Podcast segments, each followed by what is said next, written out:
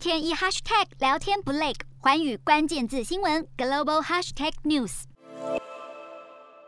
南韩中清北道的一间宠物食品公司，主要生产富含昆虫蛋白的宠物饲料。公司的智能农场里饲养了大量的黑水虻。负责人介绍，黑水虻比起其他昆虫原料更能快速繁殖，饲养成本更低。在南韩，饲养宠物的家庭越来越多，促使昆虫制造的宠物饲料越来越受欢迎。这家南韩企业成功生产出昆虫粉，不仅猫狗，连爬虫类宠物也能享用。韩媒指出，昆虫制的饲料不但性价比较同类的宠物食品好，食用虫饲养起来用地用水少，单位产量又高，温室气体的排放更是大幅下降，对环境保护更有贡献。南韩农林畜产食品部表示，随着政府认定七种昆虫能够充当食品原料，南韩昆虫食品企业数量大增。截至二零二零年底，该国的昆虫养殖户已经增加到两千九百家，食用昆虫市场更是成长到达两千五百万美元，四年拉高了百分之八十四。政府更是在今年成立了食用昆虫专案小组，是全亚洲食用昆虫市场的先锋。